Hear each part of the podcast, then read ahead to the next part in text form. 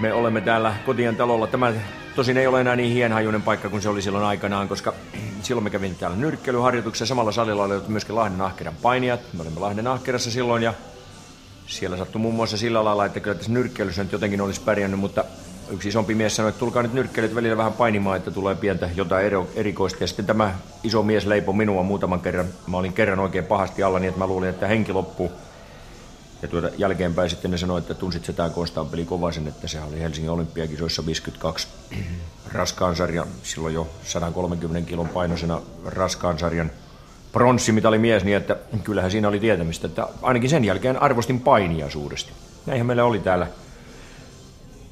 Ne nyt tuli päällimmäisenä muistoina mulle mieleen tästä paikasta, mutta yhtä hyvin me olisi voitu olla Savonlinnan miljoonatalossa – tai Mikkelissä urheilupuiston laidalla, jossa mä ainoassa asuintalossa satuin asumaan.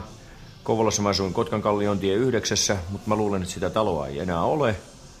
Ja Helsingissä mä oon asunut useillakin paik- paikoilla, mutta tietysti lähtöisin Hesperian katu 15, joka on vanha veroviraston talo ja luojan parat, kun kyllä ne muuten mut muistaakin siellä aina. No niin, kuten äänestä kuuluu ja varmaan moni radiokuuntelija tunnistaa, niin mikrofoni ääreen on nyt saatu selostaja, radiotoimittaja Raimo Häyrinen. Tänään Radiomafian kohtaamisessa siis koitetaan, koitetaan syventyä tämän ehkä Suomen parhaimman radioäänen takana olevaan elämään ja, ja kohtaloihin ja seikkailuihin. Mutta kerrotko, miksi me ollaan juuri Lahdessa, koska sä et ole kuitenkaan alkuperäisiä lahtelaisia? En ole tuota, tuossa äskeisessä repliikissä tämä ehkä Suomen paras, niin tämä tämmöinen yleensäkin kondition muodon käyttäminen kaikessa, niin se on hyvin vaarallista. Tota, vaan tuommoinen ihan ehdoton kante, on paras maan kunnolla, koska tuota, kyllä mäkin olen sitä mieltä ja moni muukin minun ohessani. No niin, tämä oli sitten sitä itsekehua ja loppu on Lahden kehua, koska tämä on semmoinen kaupunki, johon tulin sen jälkeen, kun olin käynyt Helsingistä ensin koulua Savonlinnassa, Savonlinnasta Mikkeliin ja Mikkelissä, jossa vanhempani erosivat, niin läksin omille teilleni ja tämä oli mun koulukaupunkini ja mä viihdyin täällä valtavan hyvin. Ja myöskin lahtelaiset ovat viihtyneet mun seurassa yllättävän hyvin, joka mulle itselleni kyllä yllätys. Paljon sattui, paljon tapahtui, oli paljon mukavia asioita. Mä, mä sanoin, että mulla on vilpittömän hyvät muistot Lahdesta. Monella tavalla. Onko tämä lahtelaisuus se jonkinlainen ominaisuus? Mun mielestä se on kyllä. Siihen liittyy semmoista tiettyä itsevarmuutta, mutta jos ajatellaan sitäkin, että mitä mun luokkakavereista kaikista on tullut, niin suurin osa on sellaisia ihmisiä, joita mä luulen, että, että suomalaiset voivat kunnioittaa itseään. Jokainen mies on varmasti maksanut veronsa ja, ja vienyt eteenpäin tätä kansaa tavalla tai toisella. Ja istumpahan tuo kansanedustaja Jouko Skinnarikin koulun senioriyhdistyksen puheenjohtajana ja aina vanhalla koulullakin on ollut mulle jotain tekemistä. Tai vanha koulukaverini Olli Nurminen – eli pitempi latinan kielen, pitempi ranskan kielen lehtori, niin kuin me häntä kutsuimme, joka sitten taas toisaalta opettaa jo toisessa koulussa, mutta edelleen täällä Lahdessa. Mä luulen, että meillä jossain lehdessä luki näin, että Lahden Lyseon pojat ovat aina pitäneet huolta tekemisistään ja myöskin muistaneet kertoa sen. Ja mä luulen, että meillä on semmoinen jonkinlainen keskinäisen kehumisen kerho, mutta myöskin semmoinen ymmärtämys toinen toisiamme kohtaan. Me aina pidämme toinen toistemme puolia. Siinä on jotain semmoista upeaa, niin kuin kun me olemme täällä, niin Arto Pasanen järjesti tämän kaikki mun tietämättä, niin me teimme toinen toisellemme palveluksen. Mä oon Artolle kauhean kiitollinen, mutta mä uskon, että hän olisi tehnyt sen ilman, että tästä olisi tullut mitään julkisuutta sen kummemmin kuin mä tekisin hänelle, jos hän tarvitsee. Ja tämä on niin kuin se upein, että, että me olemme todella eräällä tavalla dynaamisia. Onhan tietysti siinä traagisiakin kohtaloita, jopa meidän luokkakavereittemme keskuudessa. Heistä on jo yksi jos toinenkin, no ei nyt kovin monta kuitenkaan lähtenyt pois ja traagisella tavalla, mutta, mutta ihan silloin, kun te tapasitte mun rehtorinkin, niin ihan samalla lailla hän pystyi sanomaan näistä, näistä ihmisistä, että he ovat menestyneet. Tuossa toi on ihan lähellä, tämä koko katuhan on muuttunut, mutta on tuossa toi, toi päijät osuuskaupankin konttori vieressä suurin piirtein, jossa on mun vanha luokkakaverini Seppo Venttä Toivonen toimitusjohtajana, jonka isä oli muuten olympiajuoksija vuonna 1936. Kyllä se urheilukin oli meille hyvin läheistä. Koulu oli erittäin hyvä urheilukoulu. Meillä oli loistavia urheilijoita sitten ihan apteekkari, edesmennyt Retsi Salonen, erinomainen pikajuoksija, seminuorainen jalkapalloilija, maajoukkueen keskushyökkääjä ja monia, monia, monia muita. Arto Pasanen itse oli loistava yleisurheilija, hänestä olisi tullut vielä enemmän, ellei hän sitten olisi mennyt urheilujärjestöpuolelle. Kiitos senkin, niitäkin ihmisiä tarvitaan, jotka innostaa. Ja mä sanoisin, että tässä hienhajuisessa ympäristössä, jossa me lyötiin säkkiä ja toinen toisiammekin, oli semmoisia kavereita, Rekola Nerkki ehkä suurimpana tähtenä meillä Lahden ahkeran nuorista, joskin Reijo Hurri oli sellainen kaveri, joka oli otellut Pentti Hämäläisen kanssa, taisi otella kaikkiaan kuusi kertaa, josta kolme kertaa hävisi 2-1. Ja hän oli Lahden ahkerasta tuommoinen dynaaminen, hyvännäköinen kaveri pienemmissä sarjoissa. Sitten oli Keijo Tiainen, joka meitä valmensi. Ja, ja mä sanoisin niin kuin aina kaikessa, että täytyy olla joku se moottori, joka pistää miehet ja sytyttää ne. Ja Keijo Tiainen, Kekla oli kyllä sellainen kaveri, että se sai kaverit, se sai ensinnäkin meidät harjoittelemaan, se oli meitä parempi kunnoltaan. Ja toisaalta, vaikka meitä oli nuorten maajoukkueenkin kynnyksellä kavereita, niin se oli siitä huolimatta semmoinen, joka naputteli ja sanoi, että kato nyt, et sä mitään vielä osaa. Se oli musta aika hienoa. Mutta kuten tästä tuli ilmi, sä et ole alun perin lahtelaisia. Eli, eli voitko kertoa, millainen oli tämä Raimo Häyrinen, joka tuli Lahteen opiskelemaan lahtelaisuutta ja opiskelemaan tätä ö, toveruutta? Eli mitkä on sun lähtökohdat ollut? Ihan sanotaan, nyt lähdetään niin kuin viisivuotiaasta Raimosta liikkeelle. No se on tietysti vaikea sanoa. Mä Helsingistä muutin aika nuorena Savonlinnaan, Savonlinna Helsinki, siinä on sotavuodet ja oltiin pommituksia mukamassa paossa välillä ja lopputulos oli se, että Helsingin kovat pommitukset oli juuri sellaiset, jossa mä läksin karkuun kadulla ja mut löydettiin museokadulta sitten auton alta, kun ympärillä palo melko tavalla. Et me nyt satuttiin juuri niiden pommitusten aikaan sitten kuitenkin olemaan Helsingissä. Sitten Savonlinnassa asuttiin ja siellä mulla oli, oli tuota, mm, erittäin hyvä kaveri. Mulla on parikin kaveria tässä ohjelmassa, jotka ovat olleet mun mukana. Aika jännetään veli-Pekka Tuominen, joka on semmoinen mies, joka on oli sekä Savonlinnassa että sitten Lahdessa. Siihen väliin mahtuu taas Mikkeli. Sitten mulla oli Lahti, Helsinki, oli semmoinen Matti Vigi, joka toimii Helsingissä. Ja sitten taas toisaalta Erkki Rekola oli niin kuin Lahti Kouvola-akselilla, joka oli taas urheilukaveri. Ja tuota, Savonlinnasta mä tulin Mikkeliin, Mikkelistä tänne.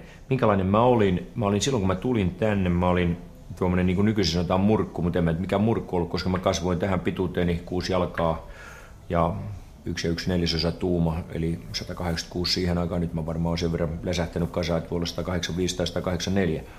Mutta joka tapauksessa mä olin, mä, olin, mä olin kaveri, joka luokkakavereiden mukaan puhuu kiusallisesti Savoa. Silloin kun mä saavuin tänne, meillä oli hyvä heterogeeninen luokka, koko porukka oli yhtä puuta. Ja yhtenä muuten sellainen oli meidän, meidän tuota, piirustuksen opettajamme, taiteilija Lemminkäinen, Tapani Lemminkäinen, jota kutsuttiin myöskin Lieto-Lemminkäiseksi, joka jos ei muuta, niin potki persauksiin ja sanoi, että nyt tehdään sitä, tehdään tätä. Ja mä, mä luulen, että tämä dynaamisuus täällä Lahdessa kasvoi.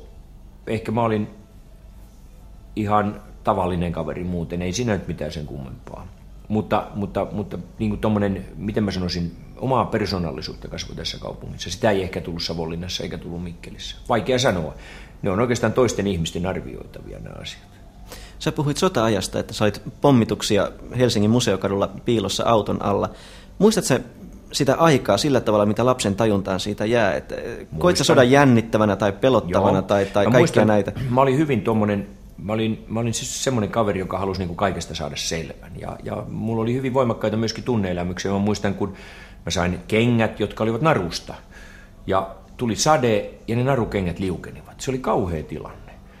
Mä itkin ja itkin niitä kenkiä, koska ne musta niin erinomaiset. Ei ollut palloja, tehtiin räsyistä palloja, mitä potkittiin. Sitten meillä oli myöskin semmoinen vedenjakaja, oli, oli tuossa Esperian kadulla, se mä muistan varsin hyvin, oli Svenska siidan ja Finska siidan. Ja mä oon tietysti siinä, että vaikka meillä on kotona puhuttu koko ajan aina suomea, niin mun äiti on ruotsinkielinen. Ja siinä tapahtui niin, että mä olin joitakin aikoja mun äidin äitini hoteissa niin, että esimerkiksi hän aina sitten sanoi mulle näin, että jag gav pojken stryk av säkerhetsskull, för säkerhetsskull. Ja, ja siis hän antoi mulle niin selkää för säkerhetsskull, äh, eli, eli varmuuden vuoksi sen takia, että mitä pahaa mä olen tehnyt. Ja siinä tapahtui juuri näin, että en mä pelännyt, vaan mä halusin karkuun jostakin. Mä halunnut missään kellarissa olla. Mä en tajunnut, mistä oli kysymys. Sitten mä tajusin, että jossain paukahtelin. Mä muistan vaan ne liekkimeret. Se, että mä olin, mut löytyi auton alta, niin en mä sitä muista. Mutta niin mulle kerrottiin jälkeenpäin ne on semmoisia asioita, joita oikeastaan mä luulen, että ihmisillä noin nelivuotiaana tajunta alkaa tulla ja sitten tulee kiinni siitä, että, että mitä muistaa. Mä esimerkiksi muistan varsin hyvin myöskin ensimmäisen koulupäiväni, tai oikeastaan toisen, jolloin mulla oli tämmöinen pikkupoikien vaatekerta päällä, johon kuului golfhousut. Siihen aikaan oli golfhousut ja sitten sukat. Ja sukat oli tietysti monta kertaa parsittu, koska sellaisia sukkia sai hyvin harvoin. Niitä ei tehty käsikäyttöisinä. Ja mulle tapahtui sillä lailla, että, että kun mä tulin koulusta, niin mulla oli sitten tämä, niin tämä puvun takkia vastaava golfhousujen päällä semmoinen siihen asuun kuuluva.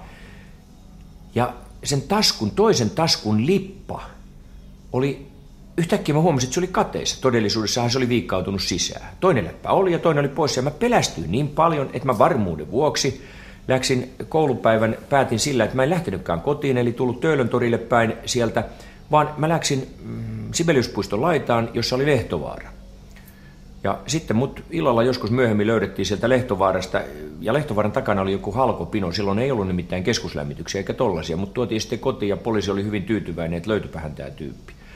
Ja tuota, mä sitten sanoin, että mä olin sen takia, mä olin poissa, kun, kun tämä taskun läppä oli irronnut. Ja todellisuudessa sitten ei tarvinnut muuta kuin ottaa kiinni ja nostaa. Mulle tuli niinku semmoisia uskomu, semmoinen uskomus siitä vaan, että se nousee lapsella. Samoin kuin mä olin umpisuolileikkauksia, joka tapahtui Savonlinnassa, niin se oli jotain joulun tienoota, niin mä, mut joku tuttu palomies, taisi olla joku ruiskumestari vielä tämä, niin näki, kun mä tallustin paljaan jaloin. Mä olin tullut sairaalasta, lähtenyt se sairaalan pyjama päällä paljaan jaloin, lumihangessa kävelin nalle kainalossa.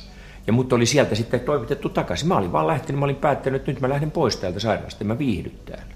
Ja mulla oli umpisuolileikkaus juuri tehty, että todellisuudessa mä olin aikamoissa hengenvaarassa. Olit se melkoisen jääräpäinen kakara siinä tapauksessa? Joo, joo, kyllä mä oon aina ollut sellainen, että tuota, mä luulen, että se on osittain sukuvika, en tiedä mistä sen takia kai porukkaa kuuluu sit sellaisia, jotka ennenaikaisesti kuolleet useimmiten hukkuneita. Mutta ne onkin ollut merimiehiä. Kun sä jätit menemättä kotiin pelättyä sitä lipan katoamista, niin oliko se sitä, että sä pelkäsit jonkun materian kadonneen ja tätä materian puutteen aikana oltaisiin pidetty kauhean pahana? Vai oliko se yksinomaan jonkun tämmöisen perhekurin pelkoa tai tämän kurin seuraamusten pelkäämistä? Ei mä tiedä, mä sain siis joka päivä todellakin selkää, mutta onneksi mummi oli jo sen ikäinen. Hän eli muuten pitkälle yli yhdeksät vuotiaaksi, että tuota, ei hänen voimansa nyt niin kovat olleet. Mutta, mutta mä luulen, että siihen, siihen liittyi siis semmoista, ehkä se materiaali siinä ja toinen oli sitten, että yhtäkkiä avautui tilaisuus kokea uusia asioita, ikään kuin sen varjolla. Lähteä yhtäkkiä hippalivohka, ajattelematta ollenkaan, että missä syödään ja mitä tehdään ja kaikki tuommoista asiaa. Että veri vei. No veri vei ehkä sillä lailla, joo. Se tuntui aika kivalta.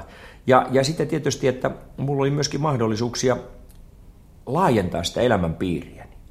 Ja sehän on aika paljon, että missä saa liikkua ja kuinka paljon saa liikkua noin pienenä. Et silloin kun ajatellaan tämmöistä varhais- tai juuri koulussa olevaa tai sitä ennen.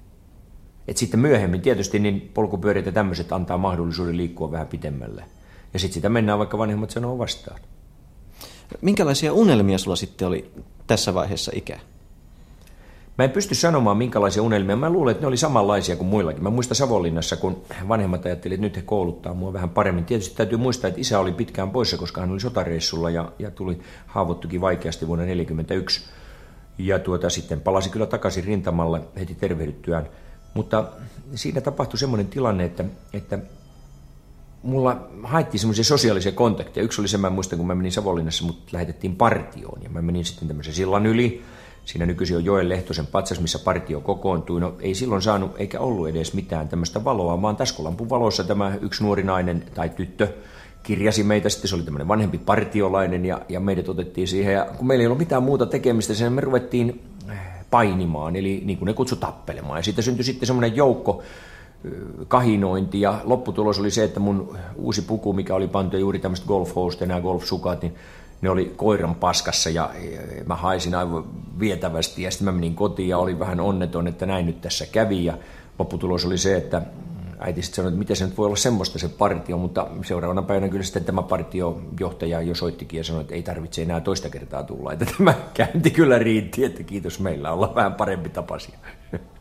Raimo Häyrisen Savonlinnassa vuonna 1948 aloitettiin vai 47 kansakoulun käynti siellä, niin hänen silloinen nimensä oli Kyrön kartanon Kauhu. Ja tämä nimi johtui siitä, että hän asui perheensä kanssa Savonlinnan ainoassa kerrostalossa, ja tuota, jossa oli useita perheitä ja siellä sitten ryöstittiin vähän intiaaniprinsessoja kellariin ja sillä tavalla siitä tämä nimi osin johtui. Tämä Kyrön kartano oli semmoinen iso kerrostalo, jossa oli hissi.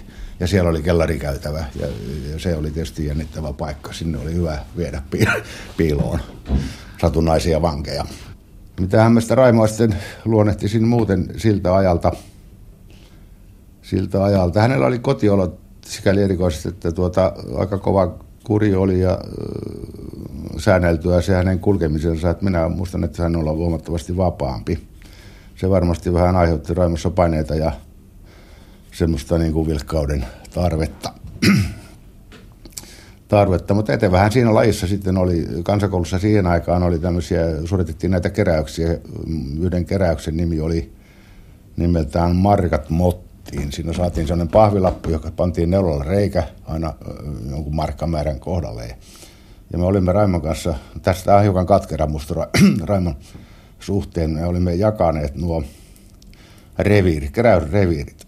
Hänen isänsä oli kaupunginsihteeri ja mun isä oli kaupungin arkkitehti ja oli sovittu, että mulla on rakennustoimisto ja hänellä on kaupungin kanslia. Mutta se Raimo oli niin kova menemään ja puhumaan, että kun minä menin rakennustoimistoon, niin sieltä oli jo markat kerätty, että kukas muu kuin Raimo. Mamma Hietalahti oli se meidän ensimmäisen luokan opettaja, joka... Niin sieltä on semmoinen, semmoinen. me tietysti hyvin käsikädessä aloitettiin se koulunkäynti ja mentiin istumaan samaan pulpettiin, ne oli semmoisia kahden istuttavia siihen aikaan. Mutta ei siinä kyllä istuttu kuin pari tuntia niin kuin rinnakkain.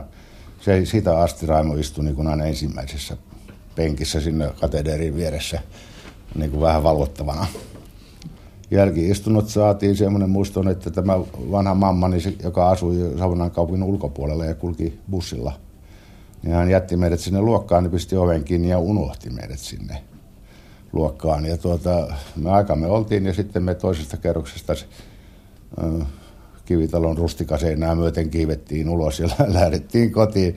Sitten Hietalaiden mamma oli havahtunut illalla kotona, että Herra Jumala, hän unohti ne pojat sinne ja tuota, oli tullut koululle ja löytänyt sitten lukossa olevan tyhjän luokan. No me saatiin sitten tietysti lisärangastusta, ja mitä siitä muuta voisi seurata. Oho, toi oli Veli-Pekka Tuominen, arkkitehti jo toisessa polvessa, hyvä kaverini, joka muuten seurasi sitten Lahteen taas siinä. Minulla oli Mikkelin välivaihe. Aika jännä juttu, en minäkään noita kaikkia muista. Meidän ensimmäinen opettajamme oli muuten Sointu Strandman, joka sitten me lähetti taas minulle, kun esiinnyin televisiossa ja poronmaitopaitoja kauppasin, niin pyysi kahdelle ilmeisesti lapsen lapselleen poronmaitopaitoja ja minä sitten ilmoitin, että taidatte olla minun vanha opettajani. Erittäin kaunis käsiala tunsin. Tämä Hietalahti taas sitten oli sillä lailla, että hänen poikansa, tohtori Hietalahti, aikanaan leikkasi ensimmäisen kerran polyypin kurkustani ja on muutenkin hyvin tunnettu, tunnettu korva- ja kurkkumies, että näin tämä maailma niin kuin pyörittää aika kivasti. Onhan nuo tuommoisia kivoja asioita. Veli-Pekka Tuominen oli erittäin taitava käsistä, niin kuin nyt kuuluu, ja hän, minä muistan nämä puupistoolit, mitä veisteltiin, niin minä olin myöskin hyvä käsitöissä ja, ja hyvä käsistä ja puukon käytössä, ja Veli-Pekka veisti sellaisia pistooleita, joissa oli pyöreä kahva, ne sattui erittäin hyvin käteen, mutta siinä on tietysti se vaara, että se kahva kun puun syyt menevät pitkittäin siinä, niin se murtuu hyvin, tai ei murru, vaan se, se halkeaa. Tämä oli aika jännä, mutta hyvä keksintö sinänsä, aivan loistava keksintö, joita moni jo myöhemmin Veli-Pekka on muuten tehnyt. Teitte sitten paljon poikaporukassa tämmöisiä omia innovaatioita? Tuota, mä en sanoisi niinkään po- poikaporukassa. Me oltiin, siis Veli-Pekka Tuominen, kuten monesti olen sanonut, että mulla on ystäviä, siis kavereita mulla on vaikka kuinka paljon on neljännes miljoona kansalaista ja sitten vielä kaikki ne, jotka on palvelleet merivoimissa – mutta ystäviä mulla on kaksi. Pekka on toinen niistä, joka on jäljellä, ja Vainio Juha kuoli. Niin se on todella pienessä. Että hän, on, hän on mun elämässäni ollut kyllä, ja mä tiedän, hän on mun ystäväni siitä syystä, että mä tiedän, että hän on olemassa, vaikka mä tapaiskaan. Nykyisin hänen toimistonsa on samassa korttelissa, missä mä asun, että näin sitä on sitten menty yhteen. Tarkoitus on mennä tänä syksynä vielä purjehtimaankin tässä yhdessä. Katsotaan nyt, kuinka se onnistuu. Mutta teillä kuitenkin oli tämmöisiä, Velipekan kanssa tämmöisiä kundien touhuja, eli just jotain aseita. Joo, ja, poikaporukassa ja... tehtiin. Poikaporukassa tehtiin, se oli, se oli tärkeää, mutta siihen, siihen se oli kumma juttu, että siihen ei liittynyt vielä siinä vaiheessa urheilua. Se ei mennyt niin pitkälle, siis alle 10-vuotiaana, jotta tänä päivänä kun viedään urheiluun, niin semmoista esimerkiksi meillä ei ollut. Ei ollut semmoista suunnit, suunniteltua, vaan tehtiin, tavattiin ja mentiin. Kyllähän meillä oli joku sellainen, että en mä nyt sanoisi, että Pekka oli siinä, mutta minä olin varmasti kyllä pääjehu, että varastettiin naapuritalosta. Minä asuin nimittäin Linnahovissa ja tämä Kyrön kartano, sitten oli Torihovi kolmas siinä, niin siinä tapahtui sellainen tilanne, että minä muistan, että joulun alla piti mennä varastamaan joulukuusia, mä tiedän mitä varten. Ja siellä oli sitten yksi kaveri, se oli oikeastaan jonkun tuttava, tai sillä lailla kaikkihan siinä tunsi toisensa, mutta siinä perheen poika naputteli juuri kirveellä kuusen jalkaa kiinni, niin minä nappasin kirveen kädestä ja suoraan, kun kaveri alkoi esiintyä minua kohtaan uhkaavasti, mä olin silloin vissiin joku todella 8-9-vuotias, niin, tuota, niin mä vetäisin kirveellä sitä päähän, mutta onneksi sattui niin, että tuota, ei sattunut hamaran puolella, koska silloin se olisi saattanut lähteä, vaan tämä terän sitten kaveria vietiin sairaalaan kirves päässä siinä se seistä jymisti. Mutta kyllä, kai sitäkin kaverista tuli ihan kunnon ihminen, ettei siinä nyt vaurioitunut niin kovasti pieni mies tai nuori kaveri, niin ei se nyt niin kovin syvälle sitä kirvestä upota. Mutta oliko tämä, esimerkiksi tämä kirveellä lyönti, niin oliko se semmoista pahan sisosen Raimon touhua? Teit sä sen ihan niin kuin, näitkö se vaan spontaan, punaista? Ehdottomasti spontaan. Ehdottomasti. Mä, mä jälkeenpäin mietin sitä aina, että kuin ihmeessä mä keksin tämmöisen, mutta se oli ehkä siinä, että se yllätti niin kuin meidät, me oltiin tultu kuusi varkaisiin. Mutta mä sanoisin, että Tuominen ei ollut kyllä siinä osallisena, että se katteli vissiin vähän kauempaa kuin minä sitten tässä porukan pahantekijänä olin ensimmäisenä. Mutta semmoista se oli. Sitä tietysti tehtiin, monestikin tehtiin jotakin pahaa ja piiloteltiin tavaroita ja haettiin niitä aarteen etsintää ja kaikkea. Mä sanoisin, että se keräs, tommonen, se kehitti mielikuvitusta ja luovuutta.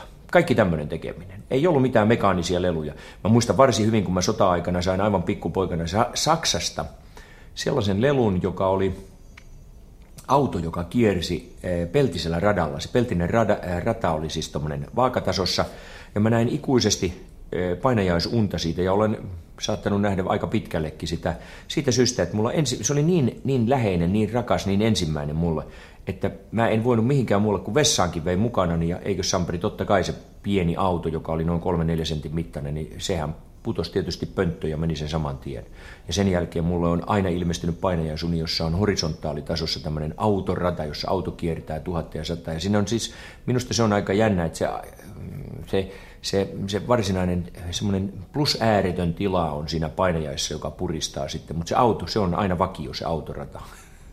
Tämä oli varmasti traaginen menetys, mutta onko paljon sitten nuorella Raimolla ollut tämmöisiä tilanteita, kuvitellaan, että on pula-aika ja kaikki tämä, että olisi oikein haluamalla halunnut jotain, mitä ei saanut, ja mikä olisi jäänyt oikein pännimään jälkeenpäin, että kun todella haluaa eikä saa. No nyt on semmoinen tilanne, että se ei ole ehkä samanlainen tunne kuin tänä päivänä, jolloin sä tiedät, että on olemassa jotain, tehdään kaikki, mahdollisesti jopa tuommoinen näpistyskin, että saataisi, vaan silloin oli kuultu jotakin. Ja nyt mä muistan heti yhden asian. Se oli se, että Mä olin seitsemänvuotias, kun mulla aina puhuttiin erilaista hyvistä asioista, tuli kahvit, tuli kaikki sotien jälkeen, mutta Mulle puhuttiin hedelmästä, jonka nimi oli banaani. Mä en ollut koskaan saanut banaania, mä en tiennyt minkä muotoinen kaikki sanottu, mutta kun banaaneja tulee, niin sitten on elämä aivan toisenlainen. Ja tämä banaanista muodostui semmoinen ultimatuule koko ajatusmaailmasta. Kunhan kerran saan syödä banaania, niin koko elämä on pelastettu ja, ja makuelämys on loistavin. Totuus oli se, että vuonna 1947 tuli ensimmäinen banaanilaiva ja kai niistä meillekin sitten yksi tai kaksi banaania tuli, saatiin banaania. Sitten kun mä sain se ensimmäinen haukkaus, mä muistan aina sen syvän pettymyksen, höh, Eihän tämä maistu millekään. Se oli se, joka siinä tuli päällimmäiseksi, mutta ei ollut koskaan semmoista, että piti saada jotakin sellaista, mikä oli olemassa, koska sotien jälkeen oli todella pula kaikesta. Sitä ei voi nykypäivän ihminen enää tajuta, mutta pieni poika muistaa sen, koska oli pula vaatteista. Ne käännettiin, käytettiin, mulla oli semmoisia luokkakavereita, jotka oli köyhistä oloista, niin saattoi olla niin, että joka kolmas päivä kolmesta lapsesta pääsi joku käymään koulussa, vaan sen takia, että ei ollut yhdet kumisaappaat. Jos oli viikon sade, niin se ei ole, aina yksi kerrallaan pääsi kouluun ja kaksi oli poissa. Yle Puhe. Mä olin silloin kymmenen, mä tulin, tulin tuota kansiksen neljännelle ja silloin meni kaikki ihan sekaisin, niin kuin koulua vaihtaessa sopivasti sopii, keskiarvokin putosi puolella – ei nyt puolella, mutta putos numerolla. Ja kyllä se punainen vaara siitä tiedettiin semmoisena, että tuota, ne oli kaikki kommoreita, joilla oli villapaita päällä, eikä sitä nyt niin suurta tajua ollut. Kyllä mä sanoisin, että kyllä se amerikkalaisun ihainointi, niin se tuli ehkä muutamasta elokuvasta, mutta ei muusta. Ei ollut silloin vielä televisiota, se täytyy muistaa. Se on hyvin tärkeä televisiovaikuttaja, että eh, se mitä kuultiin radiosta, niin kyllä se oli Markus Sedän lastentunti ja satukuunnelmat ja, ja jotakin muuta. Ei, ei esimerkiksi radion musiikkitarjonta millään lailla ihannoinut amerikkalaisia eikä mitään semmoista. Sitten täytyy muistaa, että radiohan oli pitkälle vielä 60-luvulla sellainen, että oli aamu- ja iltapäiväpaussit. Ja, ja vasta Säve Radio loi täyteen radion ohjelmaa. Näin ollen oli, oli niin kuin mahdollisuuksia olla mukana, mutta ei ollut semmoista lehdistöä. Life ilmestyi, se oli kuvalehti, mutta kyllä näitä vaikutteita oli hyvin vähän. Sellaisia ihmisiä, jotka olisi käynyt Amerikassa, Katin Konti. Mä muistan hyvin, isäni kävi ensimmäisellä ulkomaan virkamatkalla Ruotsin ulkopuolella. Hän kävi Saksassa vuonna 1954. Ei, Eli siis on paljon lähempänä todellisuudessa tämä eh, ele, eh, tämmöinen, eh, tämmöinen sähköisten viestimien vallankumous, kun me itse huomaamme sitä. Muistetaan semmoinen asia vaan, että ensimmäinen puhelinlinja Pohjois-Amerikkaan avattiin 1932. Sähkeitse hoidettiin Suomen ja Tukholman välillä esimerkiksi olympiakisojen tulostiedote sähkeitse vuonna 12. Et me loppujen lopuksi se, se, mikä on jännin juttu, siis ihan ajallisesti, televisio tuli Berliinin olympiakisoihin 1936, ne oli semmoiset kobolttikanuunat todella, millä se tehtiin, mutta ensimmäiset televisioidut olympiakisat olivat Rooman kisat vuonna 1960.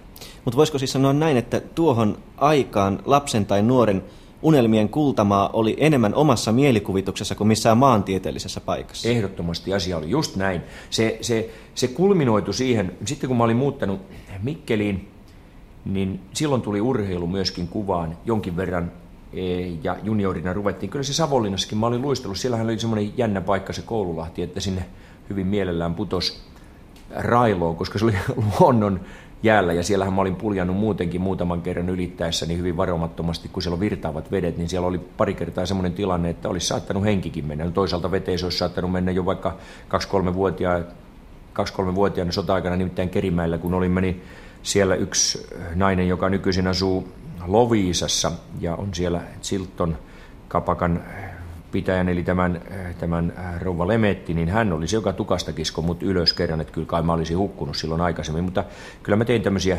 yllättäviä liikkeitä, mutta todella siis se mielikuvituksen merkitys oli hyvin suuri. Hyvin suuri kaikessa tekemisessä ja, ja tietysti sitä myöskin pyrittiin tekemään ihan sama kuin leikeissä, kun vuoltiin, tehtiin tarvekaluja, tai pumpum-aseita tai jotain muuta. Silloin oli, silloin oli merkitystä. Ei ollut mitään semmoisia valmiita. Muovia ei ollut sillä lailla vielä keksitty. Muoviämpäreitä tuli, mutta ei juuri muuta. Mistä te nappasitte nuorina kasvavina poikina näitä mielikuvituksen polttoaineita tavallaan? Eli, eli otitteko te ideoita jostain seikkailukirjoista tai, tai radiosta tai, tai sarjakuvista? Mikä teillä tavalla oli tämä ponnistuspohja tähän omaan tekemiseen? Se oli hyvä, kun sä sanoit ton, nimittäin tästä tuli se mulle mieleen, että Tartsan kirjat mä luin ennen vuotta 50, ennen kuin mä olin täyttänyt 10. Ja toisaalta taas sitten tuli tämmöisiä kuin Tex Willer ja Buffalo Bill, jotka olivat sarjakuvakirjoja aivan vastaavasti kuin tänä päivänä tehdään erittäin korkea sarjakuvateollisuutta ja sitten englantilaiset amerikkalaiset, italialaiset varsinkin tänä päivänä tekevät semmoista, jonka esikuvana varmasti oli tämmöiset, kyllä näitä oli näitä villillä ne hommia, niin katsottiin ne pyssyt aika tarkkaan sieltä. Ei ollut semmoisia varsinaisia asekuvastoja, joitakin oli, mutta nekin oli metsästysaseita, kivääreitä, pitkiä käsiaseita, mutta lyhkäisistä käsiaseista oli vähän kuvastoja. Kyllä mä esimerkiksi hankin sellaisia hyvin äkkiä, kun mä löysin, sanotaan että joku käsi, lyhyistä käsiaseista, esimerkiksi tämän päivän Gold – tämmöinen Gold-pistooli on perusrakenteeltaan 1911 mallista. Browning on tehty jostain 1930-luvun aseesta, mitä tänä päivänäkin tehdään. Et, et sanotaan, että hyvin monet näistä aseista on traditionaalisia. Niillä on, esimerkiksi mulla on semmoinen Winchester-kiväri, joka on vuodelta 1892, eikä se oikeastaan se systeemi ole muuttunut siitä mihinkään. Mutta liittyykö esimerkiksi tämmöiseen aseiden kanssa pelaamiseen jonkinlainen suurempi unelma jostain. Voin kuvitella siis nuorella kundilla on tämmöistä, että mä menen erämaahan ja asun niin kuin asun ja oon oman itteni herra ja kukaan ei mua määrää. Eli oliko tämän tyyppisiä unelmia? Tavallaan kyllä, mutta, mutta siihen ei liity aseita. Me tehtiin esimerkiksi silloin, kun mä olin tullut Mikkeliin, niin, niin tehtiin tämmöisiä yöretkiä. Siis telttailtiin, oli teltta, hyvin vaatimaton, pieni pari kaveri, kaveripiirissä. Mulla oli Mikkelissä myöskin semmoinen kaveri, joka tuota, jonka kanssa käytiin teltassa, lämmitettiin, mentiin pienellä moottoriveneellä. Siihen aikaan oli jo valtavan suuri, jos oli 20 hevosvoimainen moottori. Pienillä moottoriveneillä, mitä saatiin, esimerkiksi mun isälläni oli moottorivene, jota saatiin sitten lainattua, kun, lainata, kun mä olin joku, joku 14-vuotias. Mentiin läheisiin saariin tai tunnin matkan päähän saareen ja ja tuota, siellä keitettiin iltakahvit ja sitten nukuttiin ja aamukahvit ja sitten tultiin pois. Siis siellä on semmoinen makkaran paisto ja tämmöinen kahvinkeitto, niin ne oli semmoista hyvin tärkeät asiat. Mutta, mutta se oli semmoista erämaan vapautta ilman eh, minkäänlaista aseistusta. Ja ei välttämättä myöskään kalastusta, se kalastus tuli ehkä vähän myöhemmin siinä mukaan, mutta, mutta sekin tapahtui lähinnä onkimalla. Siinä ei ollut mitään tämmöistä teknistä hienoa pyytämistä niin kuin nykypäivänä, kun käytetään kaikuluotaimia ja kaikenlaisia muita vehkeitä. Mutta oliko siinä tämmöistä, esimerkiksi saarireissuissa, oliko niiden pointti nimenomaan tämmöinen oman vapauden toteuttaminen? Kyllä ja, varmasti. Ja... Mä uskon, että, että toi oli aika hyvä, hyvä. Mä en ole itse sitä tiedostanutkaan, mutta varmasti siinä oli semmoista, että, että sai itse mennä esimerkiksi nukkumaan mihin aikaan halusi, eikä kukaan tullut sanomaan, että nyt sun pitää mennä nukkumaan. Yle Puhe. Joo, hän oli minulla yksityisoppilaana. No minkä takia hän oli yk- yksityisoppilaana? No, hän oli semmoinen hyvin villi ja elämän haluinen poika ja seikkailun haluinen ennen kaikkea ja hänellä oli vähän sen koulussa hankaluuksia. Hän ei oikein niin kuin, ehkä niin kuin sopeutuna siihen koulun systeemiin, koska hänellä oli niin paljon, hän oli hirveän vilkas mielikuvitus. Ja, tuota, ja ruotsin kieli meni vähän huonosti ja, ja hänen isänsä, joka oli minun hyvä tuttavani, niin pyysi sitten, että me antaisin tunteja hänelle.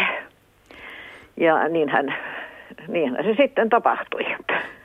Se jäi aina vähän sen niin kuin sanoisin varjopuolella se varsinainen opetus, koska hän tosiaan oli niin vilkas mielikuvitukseltaan ja hänellä ajatukset hyppi joka paikassa muualla, mutta ei kouluasioissa.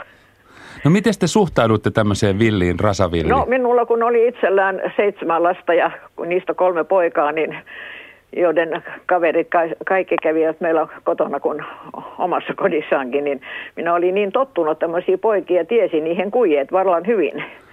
Ja minä suhtaudun niihin vähän niin kuin huumorin kannalta. Sehän on hienoa. Muistuuko teille mieleen yhtään tämmöisiä jotain kujeita tai juttuja tai no keskustelua? niitä monta, monta semmoista kujetta sattui.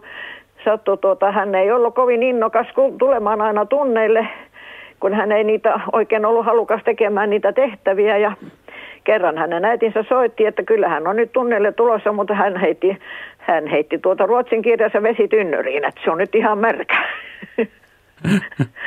ja, tuota, ja äiti oli sitten yrittänyt kuivatella kirjoja ja panna vähän paperia lehtien väliin ja muuta. Ja no siinä sitten vähän aikaa keskusteltiin tästä, että mikä siinä nyt on, että tämä ei oikein niin tahon lähteä menemään, niin no, no hän, ei, hän ei tykkää koulusta eikä hän niin välittäisi siitä, mutta tuota, onhan se sitten käytävä ja, ja hän siinä sitten, minä sitten sanoin, että no mikä sinusta, tuleeko sinusta tulee iso, kun sinä nyt olet näin vähän niin kuin vastahankaan tähän opin suhteen, niin hän sanoi, että minusta tulee rosvopäällikkö.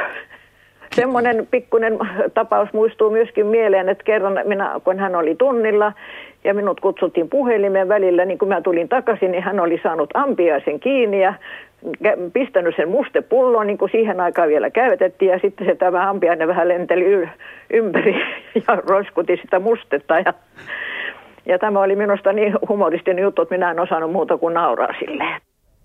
Kyllä, tässä naurussa on mullakin pitelemistä. Mun täytyy kiittää vaan lehtori Anita Pylkkästä. Hän on muuten 92-vuotias tänä päivänä tässä haastattelua tehdessä. Ja kyllä, kun minäkin jos joskus pääsisin edes puoleen väliin vähän tätä ikää, niin tuota, hyvältä näyttäisi, jos yhtä hyvin muistaisin. Minä en näitä tapauksia muista. Mulle todellakin kävi Mikkelissä sillä lailla, että tuota, siellä oli rehtorina Mikkeli Lyseossa kouluneuvos Ämmäri Jauhiainen, joka oli siitä merkillinen ja päteväkin mies, että hän oli opettanut jo kolme sukupolvea aikaisemmin, joten hän aina sanoi, että äläpä sinä nyt tee, kun sinun isäsi ei ole tehnyt. Ja, ja hän oli erittäin kunnioitettu kaikella tavalla. Mutta mulle sattui semmoinen tilanne, että mä olin kolmannella luokalla, kun mä rupesin ottelemaan hyvin kunnioitetun biologian lehtorin, tai se oli niin kuin sanottiin luonnontieteiden lehtorin kanssa. Hän tuli tutkimaan, että onko mulla tupakoita taskussa, että sä haiset niin tupakalle, että sulla on tupakoita, ja pani käden mun taskuun, ja silloin mä vedin häntä keskivartaloon.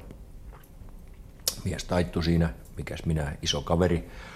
Ja tuota, osasin homman ja tuota, sitten mentiin rehtorin luo ja rehtori sanoi, että kun minä nyt kirjoitan tätä sinun eroanomustasi, niin sinä olet Raimo sen verran iso poika, että sinä nyt tiedät, että kun minä pääsen tähän loppuun, niin joko sinä itse sanot, että sinä eroat, tai sitten minä erotan sinut.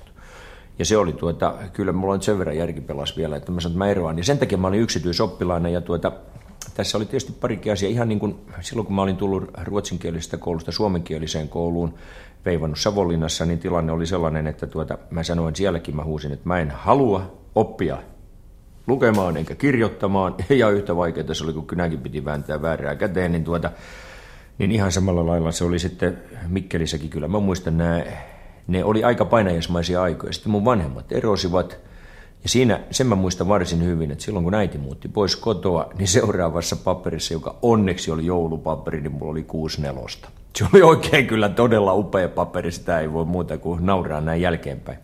Mulla oli muuten semmoisia opettajia, mä muistan varsin hyvin, muun muassa Oskari Väänänen, joka sitten me muutti eläkepäivänä Lahteen. Hän oli olympiavoimistelija, miekkailija jo 20-luvun alusta, erittäin tunnettu mies.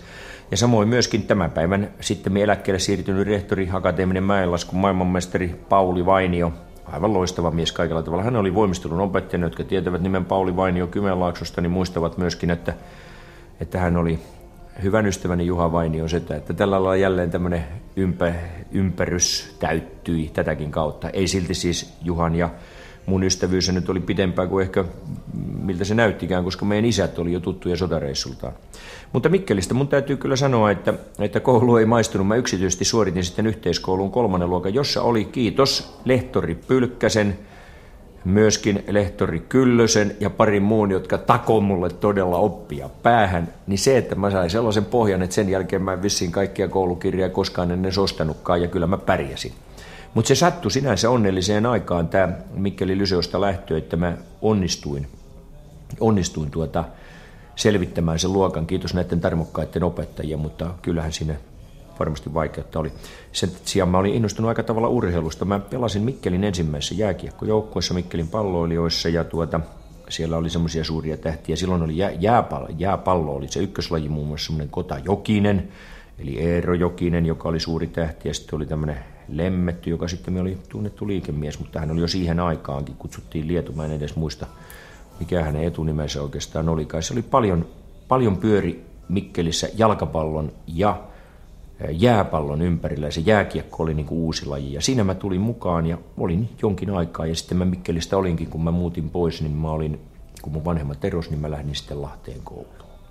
Kun sulla tämä koulunkäynti ei tuntunut maistuvan oikein missään vaiheessa, niin mitä sä ajattelit omasta elämästä silloin? Oliko sulla jonkinlaisia ammatillisia unelmia tai, tai ajattelitko sä silloin, että mä tähtään urheilijaksi tai että mä tähtään kansainväliseksi seikkailijaksi? Mikä, mikä niin oli tämä, tämä Raimon nenän suunta silloin? En mä, en mä usko, että urheilijaksi Mikkelissä, vaan muuten aloitin, nyt mä muistakin, mä aloitin Topi Rytkösen johdolla nyrkkeilyt. Se sanoi, Topi tuli, hän oli nimittäin semmoisen pienkone korjaamon omistaja, tekijä kaikkea, mitä hän oli. Hän oli itse ollut semmoinen hyvä nyrkkeilijä jo ennen sotia, Steen Suvion sparrari ennen Berliinin kisoja 1936.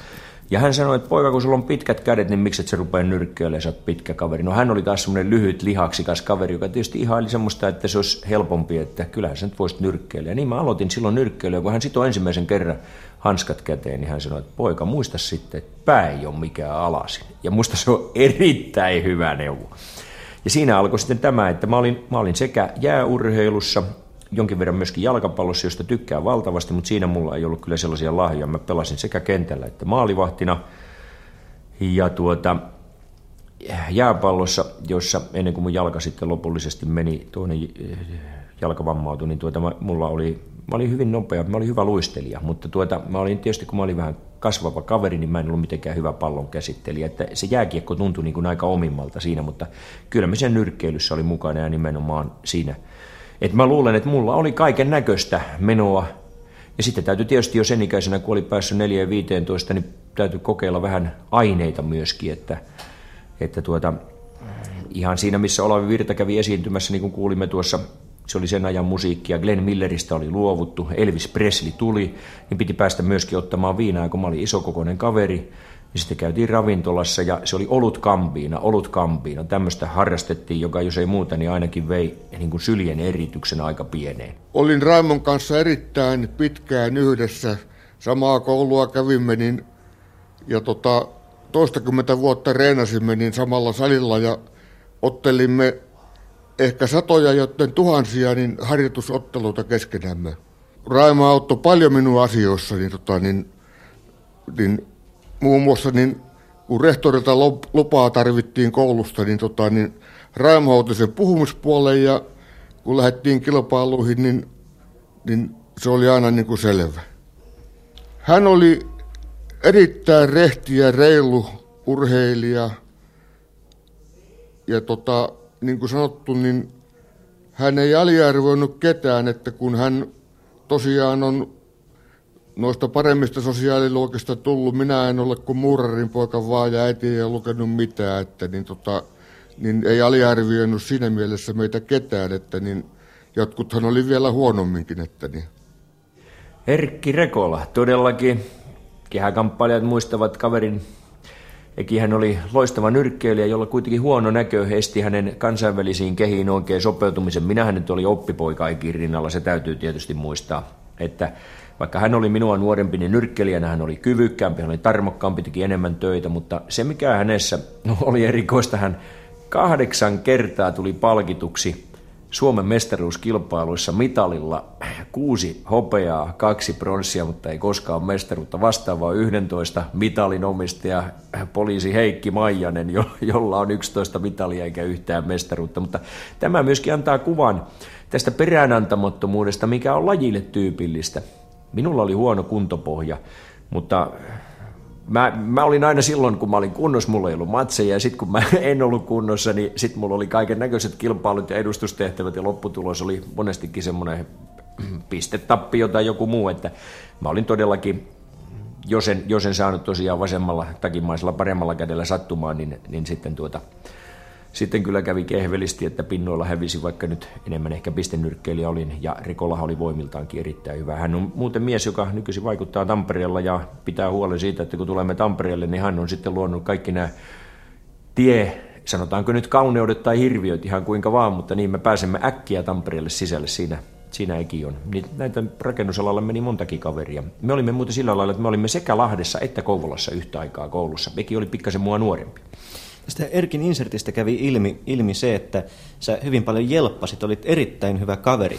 Voisiko sua kutsua jopa niin kuin jossain mielessä manageriksi? Ja, ja, ja taas toisaalta kiinnostaa sitä, minkälaisia nämä teidän ottelumatkat sitten oli, nämä, joista kävitte Reksiltä vapaata pyytämistä? No mä luulen, että meillä oli kysymys siitä, että Suomessa nuoret nyrkkeilijät, ensimmäisenä aloitettiin nuorten nyrkkeilijöiden vaihto ja tehtiin Itä-Saksaan ensimmäinen nuorten nyrkkeilymaaottelu ja siihen oli katsastukset Turussa, oteltiin vähäväkisten salilla ja sinne piti saada sitten lupa, se oli kouluaikana vielä. Ja kyllä me kummatkin menimme, eikä meistä kummastakaan tullut maaottelumiestä siihen ensimmäiseen maaotteluun, mutta sitten myöhemmässä vaiheessa kyllä tuli.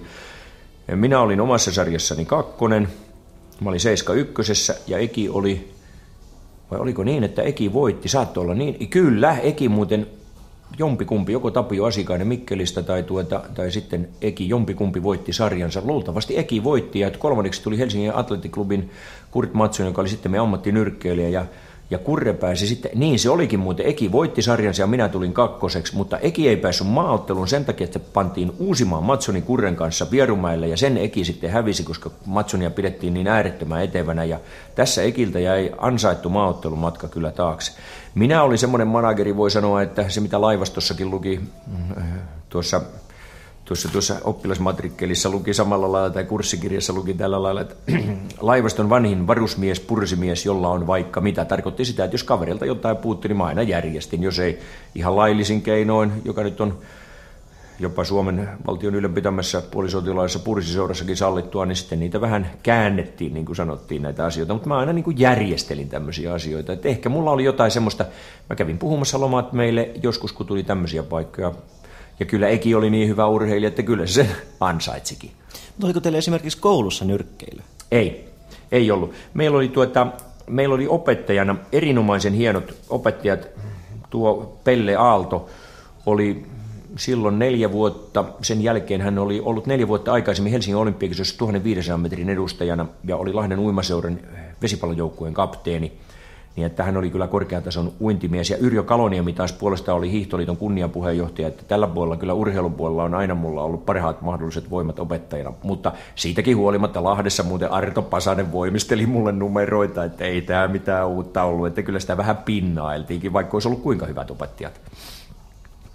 Mitä teidän koululiikunta sitten oli itse asiassa?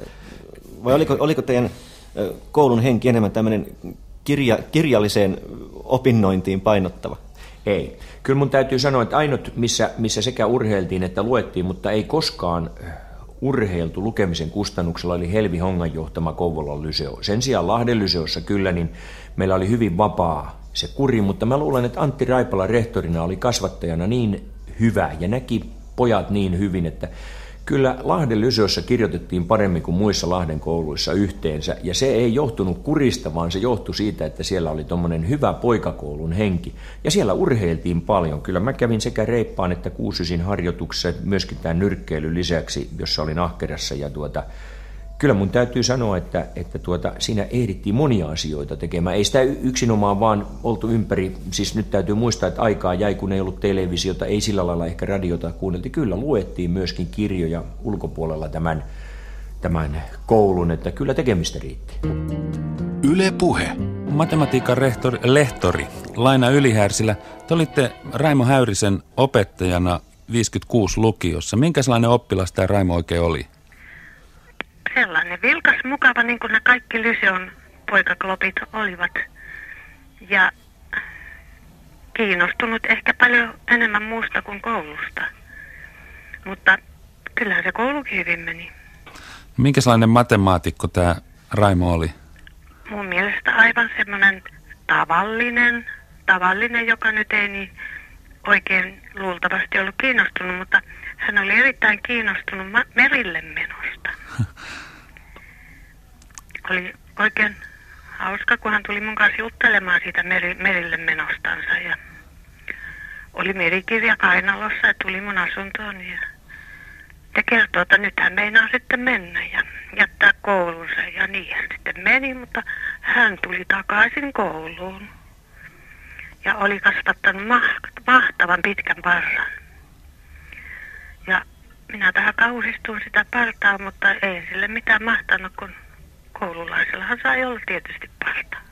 En mä muista, että hän erinomaisia koltosia olisi tehnyt, paitsi vilkas kun oli, että sinne katolle hän kiipis, mutta hän meni sieltä kolmikerroksisen Lysion kivirakennuksen vintiltä pääsi jonkun luukun kautta sinne katolle. Ja, ja siellä katolla hän sitten oli välituntivalvoja, näki hänet siellä ja lehtori Roine se oli ja kaikki koululaiset, jotka olivat pihalle, olivat kauhussaan, että se putoaa siellä ja luulivat vaan, että hän konstailee, mutta itse Raimo kertoi, että hän pelkäsi kamalasti sillä liukkaalla katolla, että hän putoaa. Ja hänen piti vaan yrittää olla uljaana siellä ja onneksi pääsi samasta luukusta sitten takaisin ullakolle. No niin, mä tutustuin Raimo Häyriseen vuonna 1958 eli 35 vuotta sitten.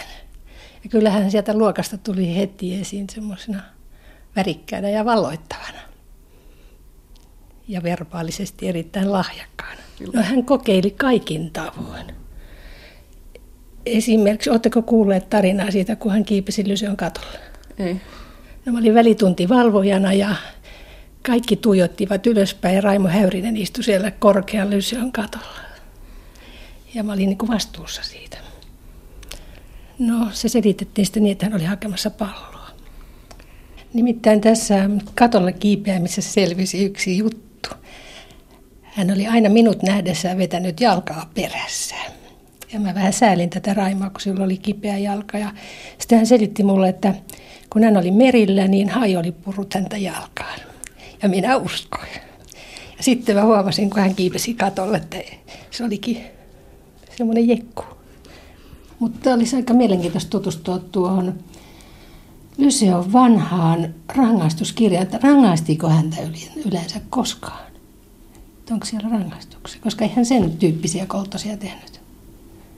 Ja selvitti puhumalla aika paljon. Selvitti puhumalla, niin. Niin, että ihmisistä sanotaan, että he ovat legendoja eläessä, mutta Raimo Häyrin oli legenda jo Lyseon lukion ensimmäisellä luokalla.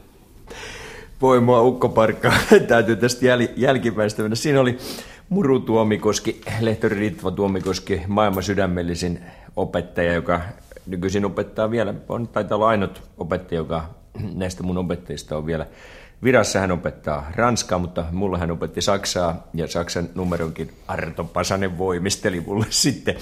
Mutta tuota, se on ihan totta, että hän oli ranskan kielen lehtori Roineen kanssa, josta sitten tuli Tampereen klassikkojen rehtori ja nyt on edes mennyt. Hän sitten muutti tämä Roine, lehtori Roine, Kustaa Roine Turkuun ja tapasinkin hänet kerran.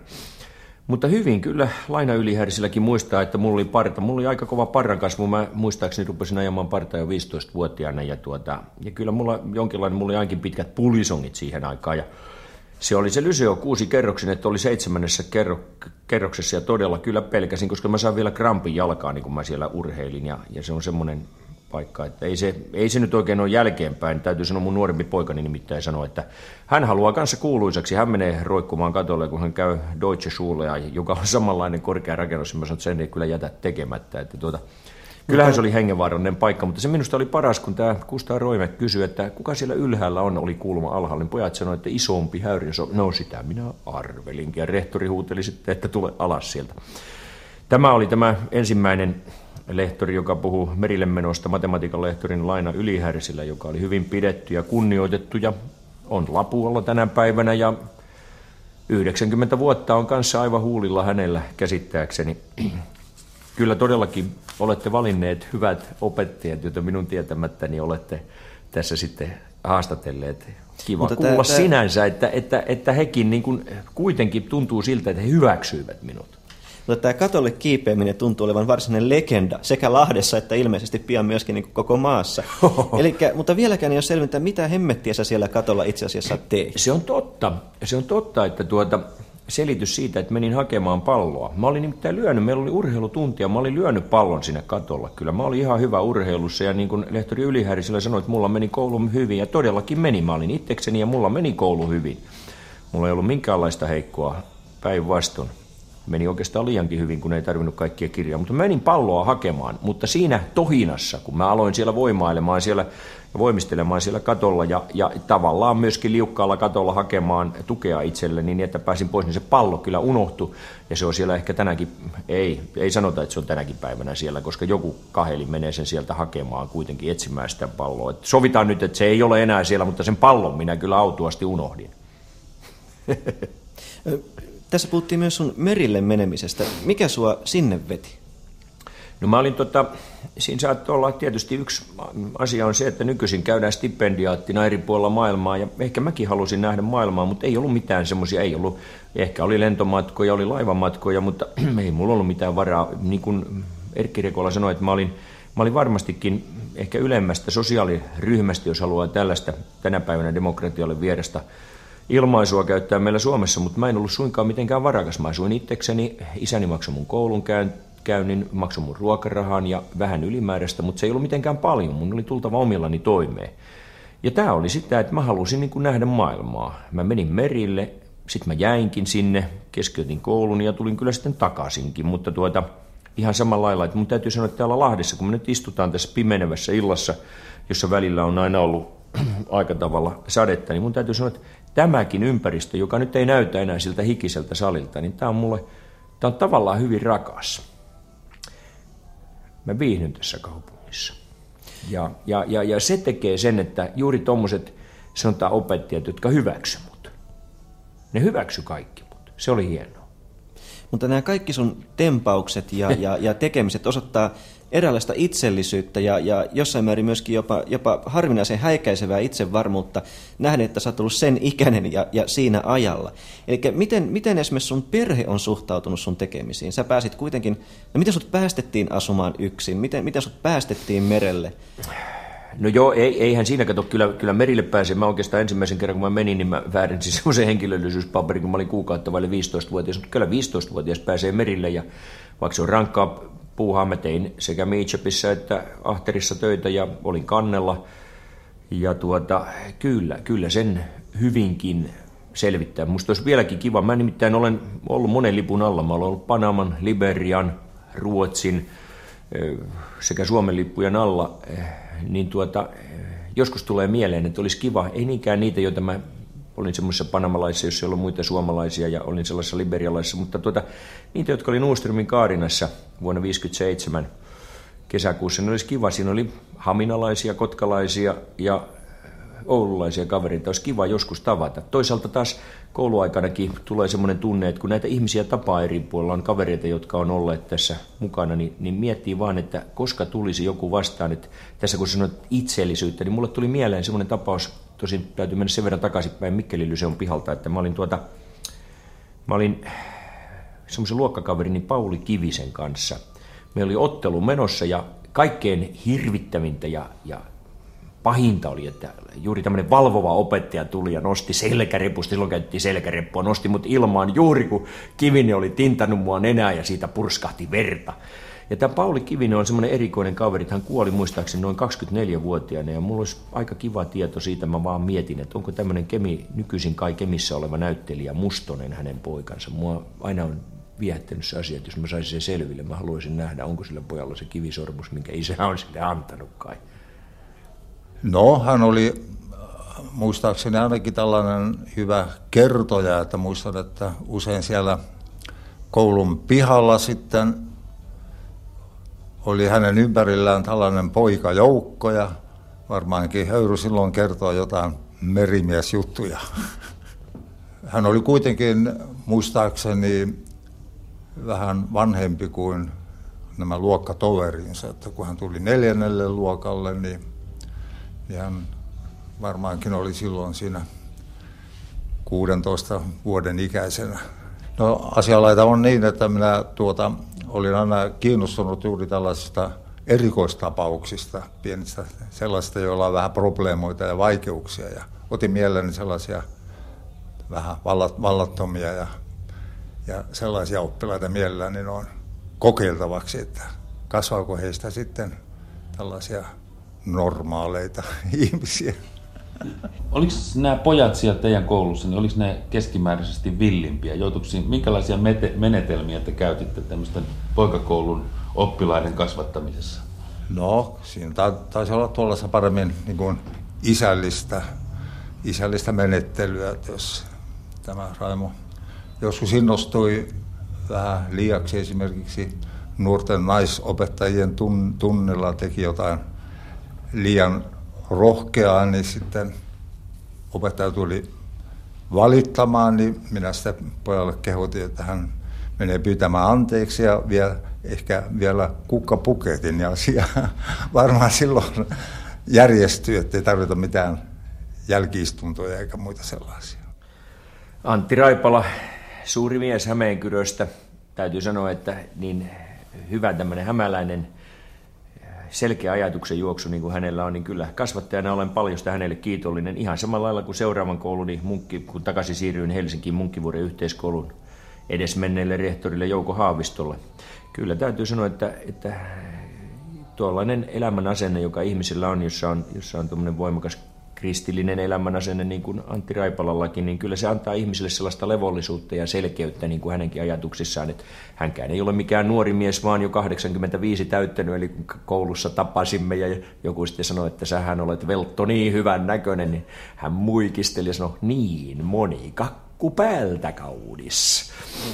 Mutta hän on todellakin, minusta hän juuri kasvattajana, niin hän, hän kyllä löysi ne oikeat. Minä olin silloin juuri, kun oli nämä Mikkelin vaikea aika, että piti lukea yksityisesti itse. Siinä hän muisti kyllä hyvin, että, että mä tulin pikkasen vanhempana sille luokalle ja tämä oli nyt se niin kuin toinen kerta, kun mä olin keskeyttänyt koulun, mutta tulin sitten takaisin. Millä fiiliksellä tulit kouluun? Esimerkiksi kun tulit luokkaan, sä olit muita vanhempi, sä olit ilmeisesti myös muita kokeneempi. Kyllä, kyllä meillä oli samanikäisiä kavereita myöskin, oli joo, kyllä. Et en, mä, en mä mitenkään luokan vanhin ollut, en. Mutta tuota, oli siellä nuorempiakin. En mä usko. Kyllä meillä oli, meillä oli hyvä, hyvä luokka monella tavalla. Siinä on, kun ajattelee niitä kavereita, yhdestä tulee vielä vissiin sitten Jonni Myydestä tulee kohta kenraali ja tuollahan tuo Toivonen näytti huseeraavan tuota radiohommissa niin kuin minäkin, mutta Jyväskylän päässä ja Voitto Ahonen on televisiossa, meidän luokkamme priimus, Eronen tuntuu olevan tohtori ja mm, sitten on joku Knuuttila Nola, joka on muuten vaan mukava kaveri, ollut koko ikänsä sitä, ja Matti Valtari, josta kaikki sanoi, että sehän nyt on vähän, olisiko se Matti nyt ihan sellainen, ja todellisuus on se, että sille Matilla lienee pari 200-250 työntekijää, ja todellakin tietää, miten, miten tuota leipä tehdään tässä maassa, ja Haikari Nossi, joka oli hyvä pelaamaan jalkapalloa, monta kaveria, kun miettii vaan vierellä, minkälaisia miehiä meillä oli. Meillä oli, meillä oli upeita kavereita. Yhdenkin tapasin tuossa ja sä, näin vaan ja sanoin, että kuule pitkänen, sä olit muuten erinomaisen hyvä pikajuoksija, niin kuin olikin muuten. Niin sanoit, että ai sä muistat vielä. Niin mä sanoin, että totta kai mä muistan. Mä muistan joka kaverin, mitä meillä oli meidän luokalla. Jotenkin semmoinen hyvä tunne. Kaikella tavalla erittäin hyvä tunne. Ja, ja mä uskoisin, että, että sillä fiiliksellä oli paljon merkitystä. Me paljon, niin kuin nykykielellä voidaan sanoa, roudattiin yhdessä, mutta sanotaan nyt, että meillä oli myöskin niitä poikien kujeita. Meidän ruotsin kielen lehtorimme Katri Blumruus, joka juuri vuosi sitten siirtyi ajasta ikuisuuteen, niin me käytiin, mä kävin monta kertaa häntä katsomassa Lahden sairaalassa. Hän oli erittäin hyvässä kunnossa loppuun asti, mutta hänen jalkansa eivät kantaneet enää ja, ja hän piti sitten pieniä brunsseja siellä ja muistimme, keskustelimme asioista, niin hän vaan muisti, että minkälaisia me oltiin, kun aina oli joku kujen mielessä, tarkoittaa sitä, että jos neljännessä kerroksessa esimerkiksi oli ruotsin kielen koe, niin varmasti ne paperit ja tehtävät tuli alas kyllä jollakin ihmeellisellä hissillä sieltä narulla tai muulla, ja sitten joku niitä käänteli poikien vessassa. No tyttöjä ei silloin ollutkaan lyseossa nykyisin, se on tietysti siinä on sekä, että kyllä siellä oli muuten poikakouluksikin niin käynyt joskus joku tyttö, mutta mun aikana ei ollut. Ja sitten tehtävät tulivat ja aivan kuin yllättäen kaikilla, olivat, kaikilla oli samat virheet. Tai sitten, kuten esimerkiksi ainekirjoituksessa kävi, mä olin hyvä ainekirjoittaja, niin mä kirjoittelin jonkun aineita ja joku sitten, joka oli heikompi ainekirjoittaja, niin lehtori aina sanoi, että Törrö sanoi, että joo, että hei, tämä on sen ja sen kirjoittama, että ei se tee sitä kyseisestä kaverista yhtään parempaa ainekirjoittajaa. Mutta meillä oli hyvä porukkahenki. Ja jos joku ihmettelee, mistä porukkahengestä täällä puhutaan, niin sanotaan nyt vielä, että olemme radiomafian kohtaamisessa, jossa tänään koitetaan ottaa selvää, mikä polte oli nuorella radiotoimittaja, tai nykyisellä radiotoimittaja nuorella huligaanilla Raimo Häyrisellä. Hyvä nimitys, hyvä nimitys minkälaisia ammattivalintaunelmia sulla tässä vaiheessa oli? Oliko sulla minkäänlaista suuntimaa jo, tai poltetta johon, en mä, johonkin? En mä, usko. en mä usko, en mä jaksa millä. Kyllä mä ajattelin vakavasti, että mä olisin voinut mennä merille, ja niin kuin Laina Ylihärisilläkin sanoi tuossa, että kyllä mä nyt sen verran, että olisin pärjännyt varmasti, että siellä tarvitaan aika paljon matematiikkaa, ja on sen jälkeen kyllä sen asia, mikä kuuluu merenkulkuun, niin varmasti, varmasti tuota selvittänyt ja, ja pystyn ne laskemaan, ja siihen tietysti tarvitaan logaritmitaulukkoja, ja siihen tarvitaan vähän muutakin, mutta tuota, ei, ei mun mielestä siinä ollut mitään semmoista jäsennystä, paitsi sitten kun mä läksin Lahdesta, läksin Etelä-Amerikkaan, oli siellä vähän pitempään, mutta ei mulla silloinkaan ollut mitään selvää kuvaa, mitä mä rupean tekemään. Yle Puhe. Se oli vähän sellainen outo lintu koko, koko tyyppi, ainakin kaksi syytä. Toinen oli se, että se oli kaupunginjohtajan poika. Ja, tota, ja siihen aikaan kaupunginjohtajan poika oli jotain, vaikka oli Mikkelistäkin nyt on ehkä on hyvä, jos Faija ei ole kaupunginjohtaja, että ajat on silleen niin kuin muuttunut. Toinen oli se, että, että, että ei se silloinkaan ollut ihan tavallinen jätkä, että siinä oli jotain, eh, hän taisi lähteä merillekin siinä jossakin vaiheessa, nimittäin koulumiehiä se ei ollut. Eh, senkin, siitäkin syystä sitä arvostettiin.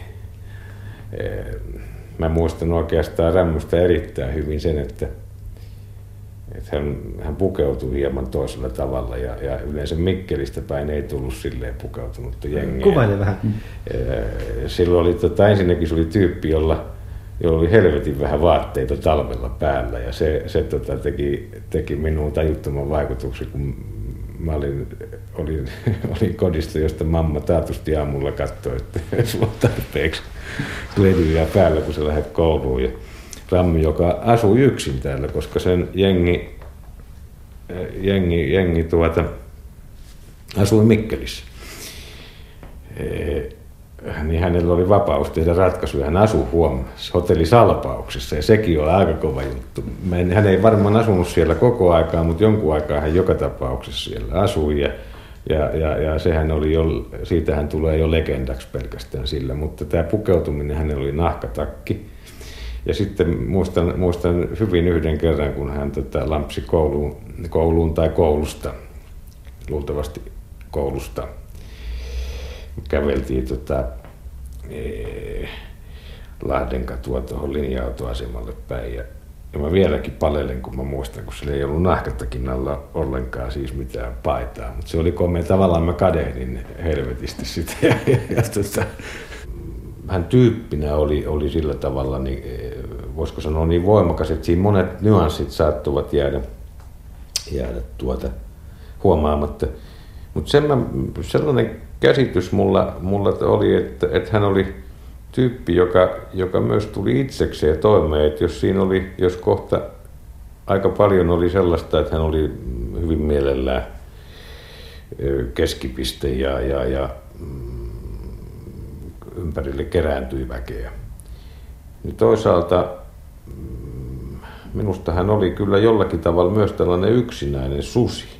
Et se minusta jäi ehkä enemmänkin päähän. Se, se, oli, se, oli, se oli jotenkin aika kova kundi, se oli myös kova lyöntinen kundi, että mikä ei vanhemmitenkään ole hävinnyt eh, hänestä. Et se tuli niin kuin sillä tavalla itsellisesti toimeen ja, ja, ja eh, tällaiset jäivät niin kuin eh, hänestä päällimmäisiksi.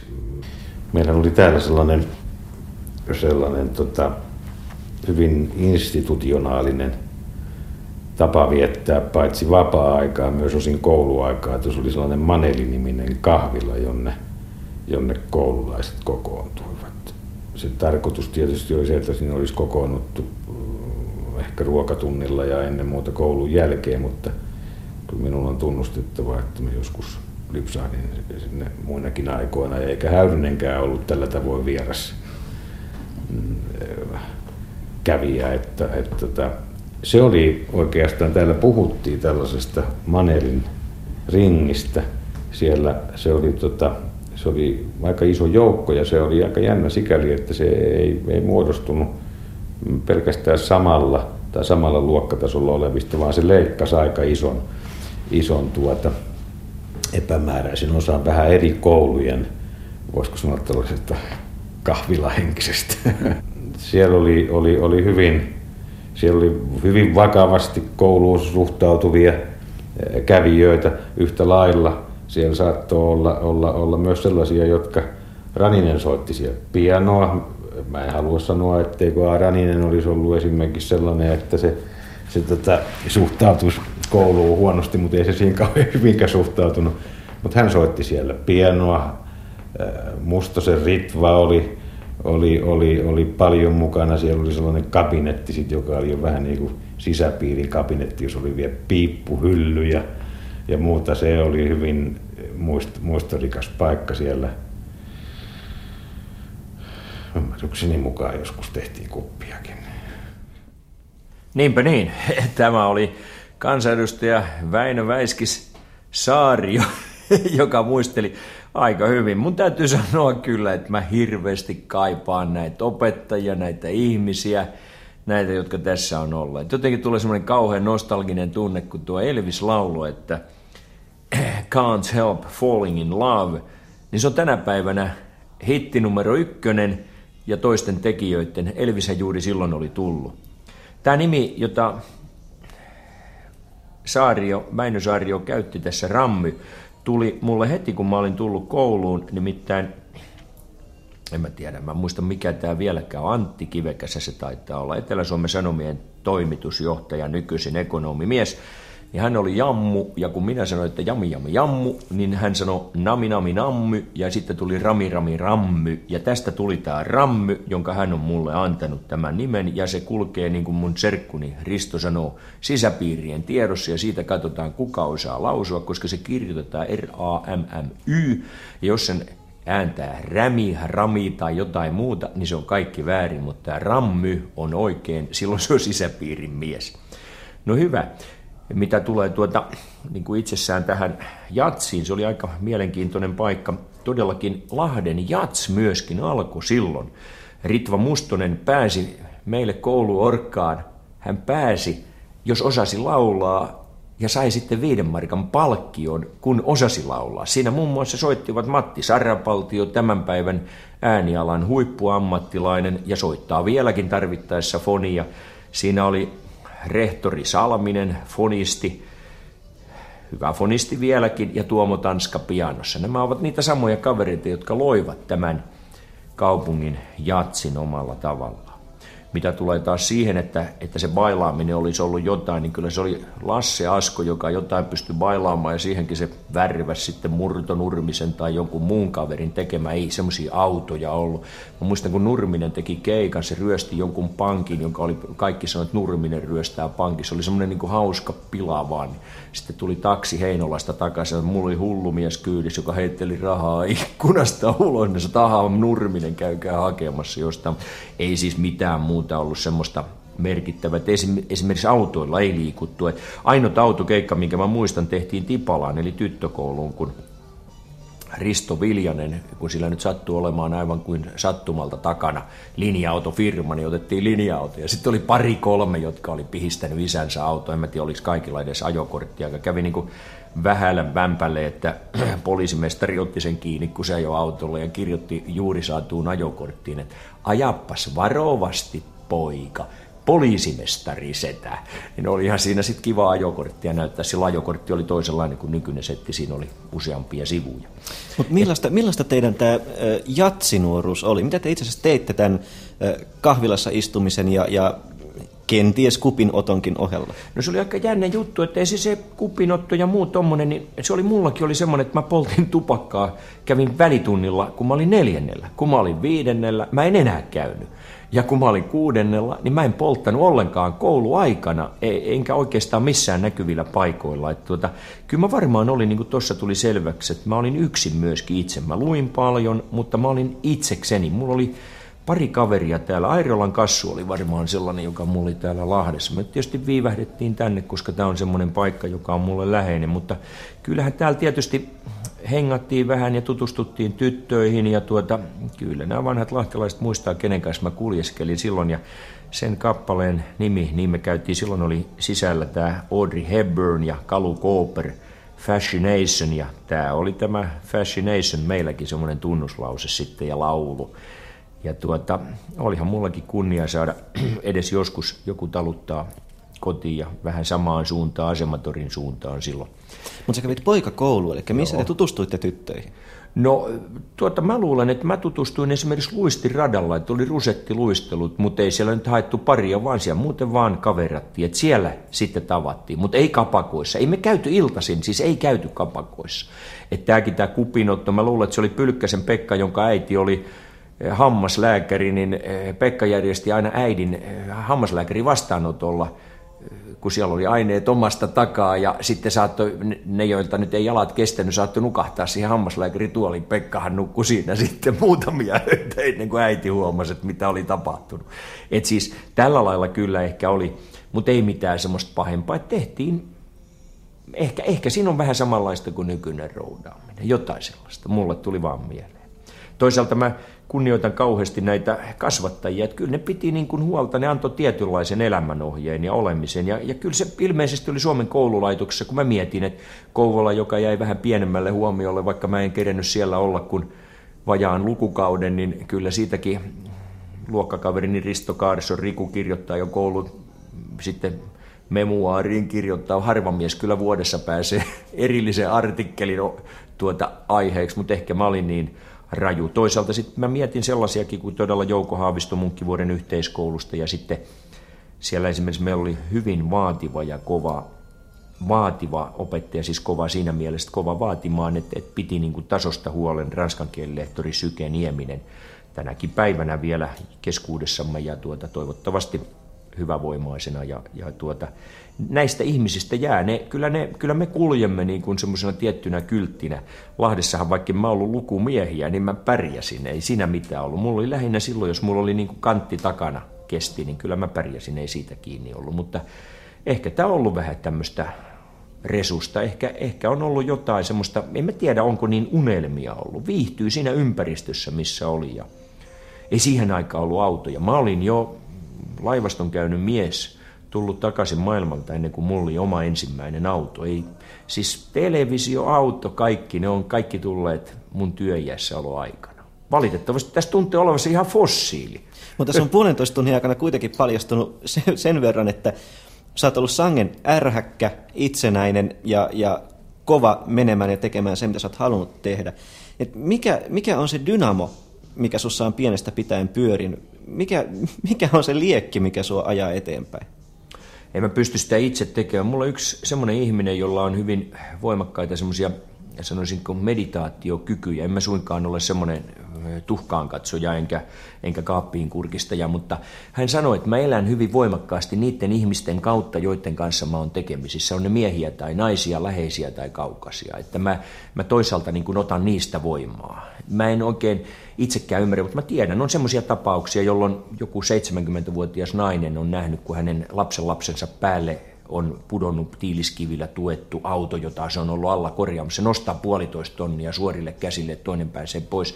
Meissä on semmoisia ihmeellisiä voimia meissä ihmisissä, että semmoista tajunnan virtaa, jotain alitajusta, jota me emme pysty itse niin kuin selventämään, tai ainakaan mä en tunne. Mä tiedän monia asioita, mua on kiinnostanut valtavasti, mitä mä koululle annan arvoa näistä taidoista. Mun olisi pitänyt lukea kielet vielä paremmin.